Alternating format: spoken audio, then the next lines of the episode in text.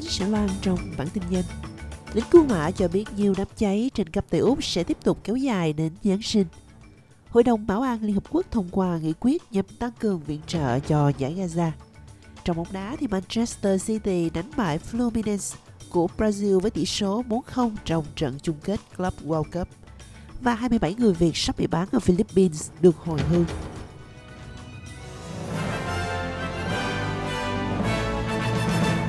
Sau đây là bản tin chi tiết. Lính cứu hỏa đang phải chiến đấu với nhiều đám cháy trên khắp miền Nam Tây Úc khi chính quyền cảnh báo về những ngày khó khăn hơn phía trước.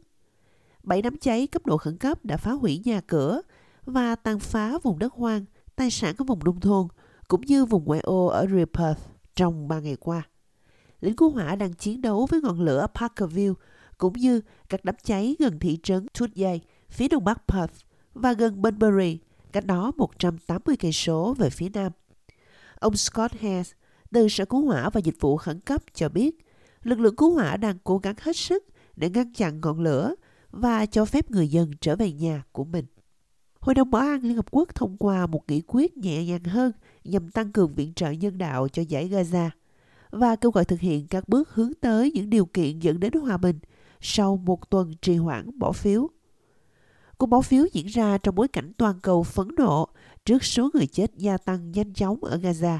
Hiện đã vượt quá 20.000 người thiệt mạng trong 11 tuần xung đột và cuộc khủng hoảng nhân đạo ngày càng tồi tệ ở vùng đất Palestine. Dự thảo ban đầu của nghị quyết đã kêu gọi chấm dứt thù địch khẩn cấp và bền vững để cho phép tiếp cận viện trợ. Nhưng ngôn ngữ đã được thay đổi để xoa dịu Hoa Kỳ. Quốc gia đã phủ quyết tất cả các lời kêu gọi ngừng bắn trước đó để hỗ trợ đồng minh Israel. Hoa Kỳ đã bỏ phiếu trắng trong cuộc bỏ phiếu cuối cùng cho phép hội đồng gồm 15 thành viên thông qua nghị quyết do các tiểu vương quốc Ả Rập Thống Nhất soạn thảo. Liên quan đến chiến sự Ukraine, Bộ trưởng Quốc phòng Ukraine cho biết quân đội muốn tuyển dụng những người Ukraine sống ở nước ngoài và có thể trừng phạt những người không khai báo nghĩa vụ quân sự. Đầu tuần này, Tổng thống Volodymyr Zelensky cho biết Ukraine có kế hoạch tuyển dụng tới nửa triệu binh sĩ mới, nhưng thừa nhận đây là vấn đề nhạy cảm. Theo Bộ trưởng Quốc phòng Rustem Omerov, đàn ông Ukraine sống ở nước ngoài giờ đây sẽ được mời trình diện tại các trung tâm kêu gọi tổng quân. Một phát ngôn nhân quân đội cho biết, Bộ trưởng chỉ nói một cách chung chung về tầm quan trọng của việc gia nhập quân đội.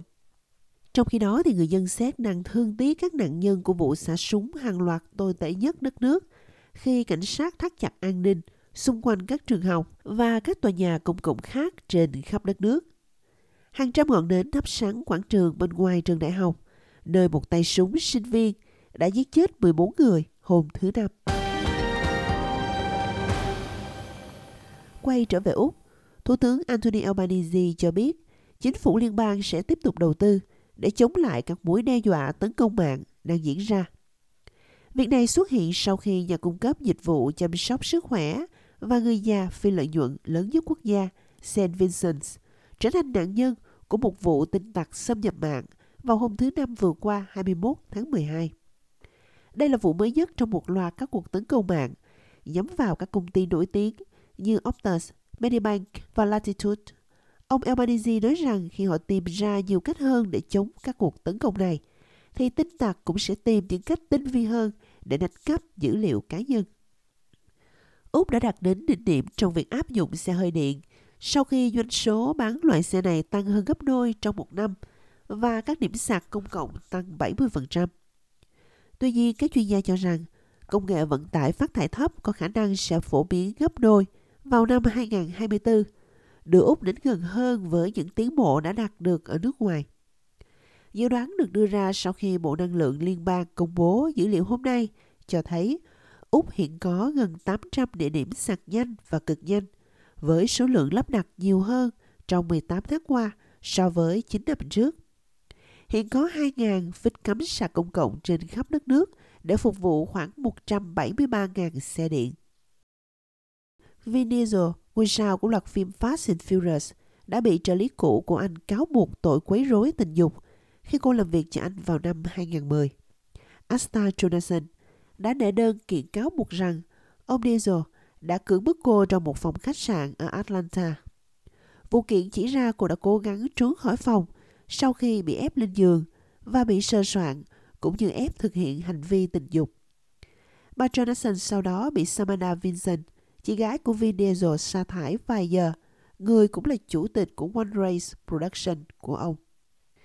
Trong bóng đá, Manchester City đã chơi rất tốt khi giành chiến thắng trước Brazil trong trận chung kết Club World Cup với tỷ số 4-0 và giành danh hiệu thứ năm vào năm 2023.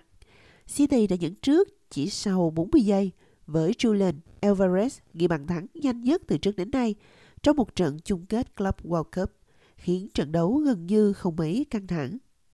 Chuyển qua tin Việt Nam, Philippines trong tuần này đã giải cứu và hồi hương 27 công nhân Việt Nam, những người được cho biết sắp bị kẻ buôn người bán cho một công ty có trụ sở tại Cebu.